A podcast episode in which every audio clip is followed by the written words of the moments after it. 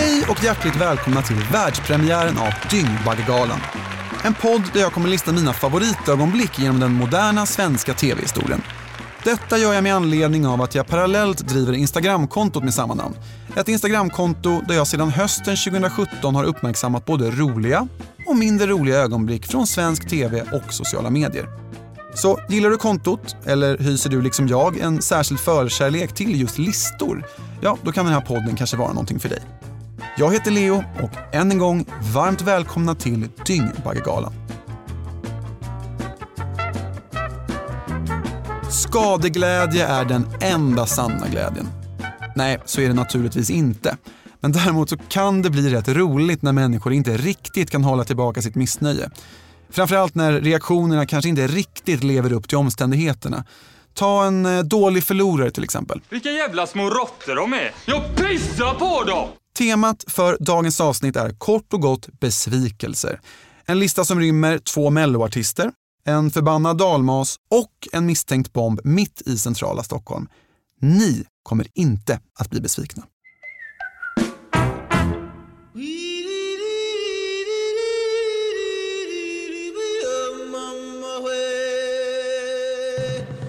Alla som har sett ett avsnitt av dokusåpan Paradise Hotel vet att det kan svänga ganska snabbt ibland.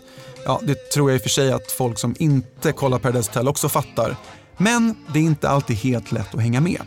Det ska paktas, den och den ska bli osams och ja, produktionen kastar om förutsättningarna hejvilt. Ja, ni fattar. Och därför får man väl också ha viss förståelse för att det ibland kan bli lite fel. Särskilt i ett tv-format där förnuft och intelligens kanske inte alltid uppmuntras. En dromedar, det är en kameleont fast med en puckel.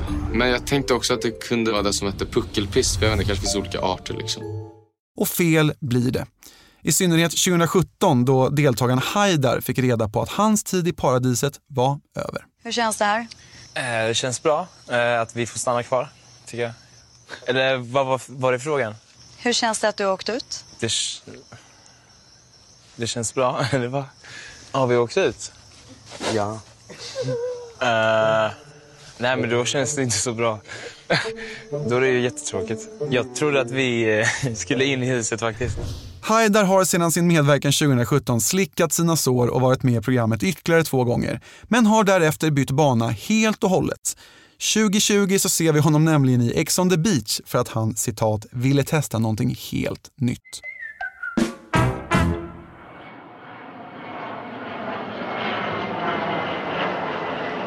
Vissa åker ut ur Paradise Hotel, andra åker på semester. Och sedan 1955, då det första charterflyget lämnade Sverige för Mallorca, så har vi svenskar älskat våra paketresor. De är förhållandevis billiga, men framförallt så är de enkla. Några snabba knapptryck och vips så har någon annan planerat hela semestern. Från flyg och hotell till vilka turistfällor man ska undvika. Just att slippa tänka själv brukar ju vara charterturistens filosofi. Men för Fari och Jessica så blev besvikelsen enorm när man väl på hotellet blev varse om att det kanske inte hade skadat att åtminstone tänka lite själva. Jag har en fråga bara. Ja. Här på biljetten, där står det att det ska vara dubbelrum. Ja. Men vi har bara ett rum. Köper man ett enkelt rum då är det ett rum för en person. Men ett dubbelt rum är ett rum för två personer. Så det betyder att det finns en säng för två personer. Vi har ju två barn, Ja. så vi tänkte att de får sin eget rum och vi får ju våra rum. Men det var ju naturligtvis inte Fari och Jessica som hade gjort något fel. Nej, det var hotellet som varit otydliga och det fick man höra om. Det, det viktigaste för oss det är att när, man, när det står dubbelrum, då ska det vara dubbelrum. Man kanske ska skriva dubbelsäng istället för dubbelrum. Och hotellets vägnar så tackar vi Fari och Jessica för input.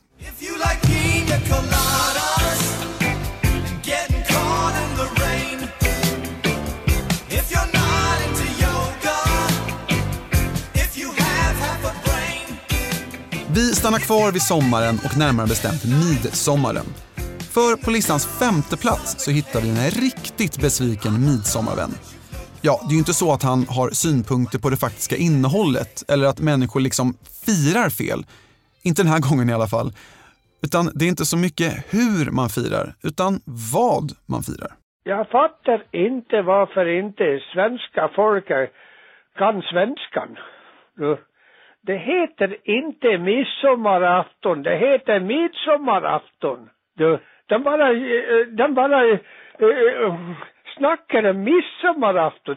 Gäller, gäller det någon jävla kattjävla, missen och missa eller, det är ju, man blir ju förbannad. Förbannad och, och, och höra att ge- jag är själv ifrån Dalarna. Jag är själv ifrån Dalarna, men jag säger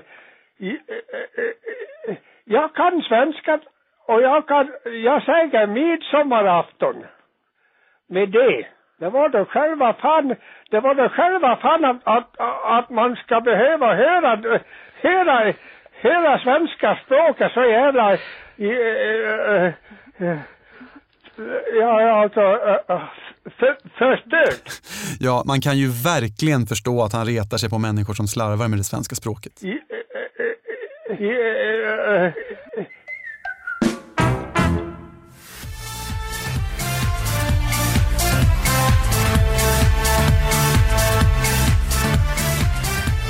Inför För listans fjärde plats så tar vi oss till Globen där Loreen precis har vunnit Melodifestivalen med låten Euphoria.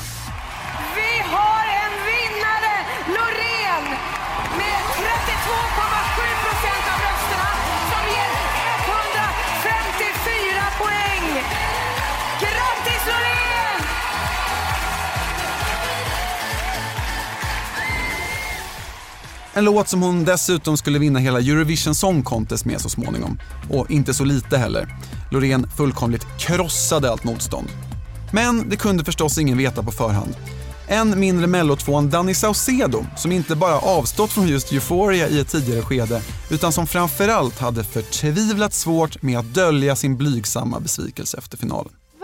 Fan, andra placering. Det är inte dåligt. Jo, det suger. Suger det? Varför suger det känner du?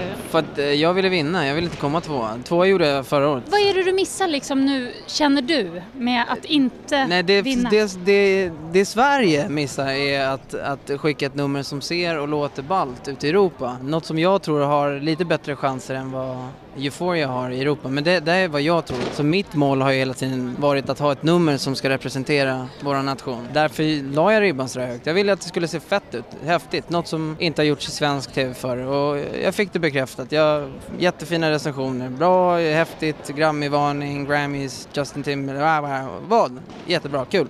Men jag ville vidare. Var det en värdig vinnare då i alla fall? Ja, absolut. Ja, absolut. Men Danny har ju faktiskt bearbetat sin besvikelse sedan dess. Jag älskar att förlora nu. Jag älskar att, att lära av mig själv när jag faller. För att jag lär mig ingenting om jag vinner. Att vinna är bara en smooth fucking ride som inte tar dig någonstans. Du får po- pokaler och grejer på, på väggen, men vad ska du med dem till? Så att, alltså tack och lov att jag inte vann. Sa tvåan. Föreställ dig att någon kommer hem till dig och byter ut alla dina vitvaror. Din soffa, ditt köksbord. Att någon eh, målar om och städar ur dina förråd som efter flera år av vanskötsel mer kommit att likna ett soprum. Sen föreställer du dig att någon gör allt det här åt dig gratis. Jag förstår, det är svårt och det är såklart ingenting man skämtar om. Men för Anna Bok så blev denna mardröm till verklighet 2016 när arga snickaren gjorde hembesök och kostnadsfritt totalrenoverade familjen Toledano Boks lägenhet. Det skulle han inte ha gjort. Nej. Några månader senare så ville Anna boka ha upprättelse och bjöd därför tillbaka tv-kanalen till en så kallad Vad hände sen? Vi skulle ju få ett bord som var stort och som skulle få plats med, med vår familj. Och, och så får vi ett bord där man kan sitta åtta personer runt. Så att, eh, jag tycker att vårt sociala liv har blivit... Det, eh, det har minimerats faktiskt. Vi har inte haft, eh, haft samma lust att ha middagar. Vi har inte haft... Eh, alltså vi har inte möjlighet, vi får inte plats. Nej, det är klart, man kan ju inte bara gå och köpa nya stolar hur som helst. Och då ska vi inte ens tala om överdraget till den nya soffmöbeln. Om jag ska vara ärlig nu så är det kanske tre månader sedan vi tvättade den. Och då använder vi den knappt och ändå blir det så skitigt. Hur många gånger om året ska jag behöva ta av min soffklädsel? Men alltså, seriöst, har arga snickaren ingen skam i kroppen som väljer en soffa som faktiskt kan bli skitig? Och hur är det egentligen med den här diskmaskinen då som arga snickaren tvingar på henne? När man tar ut disken så, ja du ser, Alltså den är inte torr. Nej, som ni hör så var ju inte 2016 ett år som Anna minns tillbaka på med särskilt stor värme. Och vem kan egentligen klandra henne så som hon blev behandlad? Ingen människa ska behöva utstå en kostnadsfri renovering. Och eh, jag är fortfarande pist att de inte bytte kaklet. Och bygger man en sån där stor, maffig, fin köksö med mörka ekskivor, då byter man bänkskivorna också. Och hör sen. Sommaren 2015 så spärras stora delar av Vasastan i Stockholm av efter att en misstänkt bomb exploderat mitt i eftermiddagsrusningen. Aftonbladets utsända reporter stöter då på den förbipasserande Billy som i egenskap av mannen på gatan fick kommentera det befarade bombdådet. Billy, hörde, du hörde inte smällen, men du har ärenden in på området här. Ja, jag ska ner till en butik en liten bit här nere. Så jag tänkte att jag ska stå och vänta och hoppas på att det här hävs ganska snart. För det är alltid sånt jävla strul när man ska in i Stockholm. Det tog ju tid att ta sig hit också. Sen blir det väl så att jag får åka hem och sen får jag åka hit imorgon igen och så är det samma strul igen. Det är alltid någonting när man ska in här. Fattar inte hur någon vill bo i den här stan. Kan man inte få gå in på egen risk? Det är så typiskt. Så fort man har ett ärende in i Stockholm så är det alltid strul.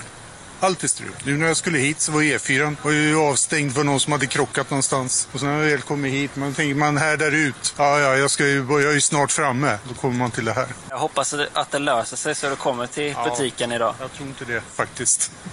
Bomben skulle så småningom visa sig vara en fyrverkeripjäs och ingen kom till skada i samband med explosionen. På första plats så hittar vi den norska skidstjärnan och flerfaldiga världsmästaren Therese Johaug.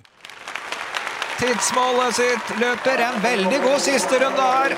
Johaug, det her er en maktdemonstrasjon. Så av eh, Therese Johaug nærmer seg altså de beste i Norge gjennom tidene. Selv om det er Som inför vinter-OS i Sydkorea 2018 åker fast i ett dopingtest med anabola steroider i kroppen. Det blir också början på en överklagande process där en ständigt uppriven Johaug kämpar med näbbar och klor för att återvinna folkets och domstolens förtroende. Detta genom att bland annat skylla allt sammans på sin läkare. Att förpackningen i vilket det dopingklassade preparatet låg, som Johaug hade i sin ägo, också hade en stor varning med texten doping på, ja, det måste ju den åtminstone på pappret myndiga Johaug ha missat. Vilket såklart också var läkarens fel. Hur som helst, Johaug överklagar domen och låter i samband med detta ett tv-team följa henne för att skildra vägen tillbaka från orättvisan. Och i augusti 2017 så faller domen. Idrottens skiljedomstol skärper straffet från 13 till 18 månaders avstängning och ett uteblivet OS. Seriøst? Ja. Hæ? 18 måneder? Ja. Jeg blir 18 måneder! Faen! Nej, vi kör igen. Nei! Så sent som i april 2020 så ertappades Johaug och sambo med att ha brutit mot Norges coronarestriktioner då man lämnat kommunen man bor i för att istället spendera tid i parets sommarstuga. Men hör och häpna, allt var naturligtvis ett misstag. Jag menar, paret skulle väl aldrig ha brutit mot reglerna medvetet. Känns det igen? Och där hade ni min lista över besvikelser. Från Paradise Hotel till de olympiska spelen. Är du besviken eller har synpunkter i största allmänhet? Ja, då kan du framföra dem till mig på Instagram där jag heter Violene eller Dyngbaggegalan. Vill du se klippen i efterhand så hittar du dem länkade i avsnittsbeskrivningen. Den här podden är producerad och utgiven av Novel Studios och mitt namn är Leo Vene. Tack för att ni har lyssnat på världspremiären av Dyngbaggegalan. God kväll Sverige!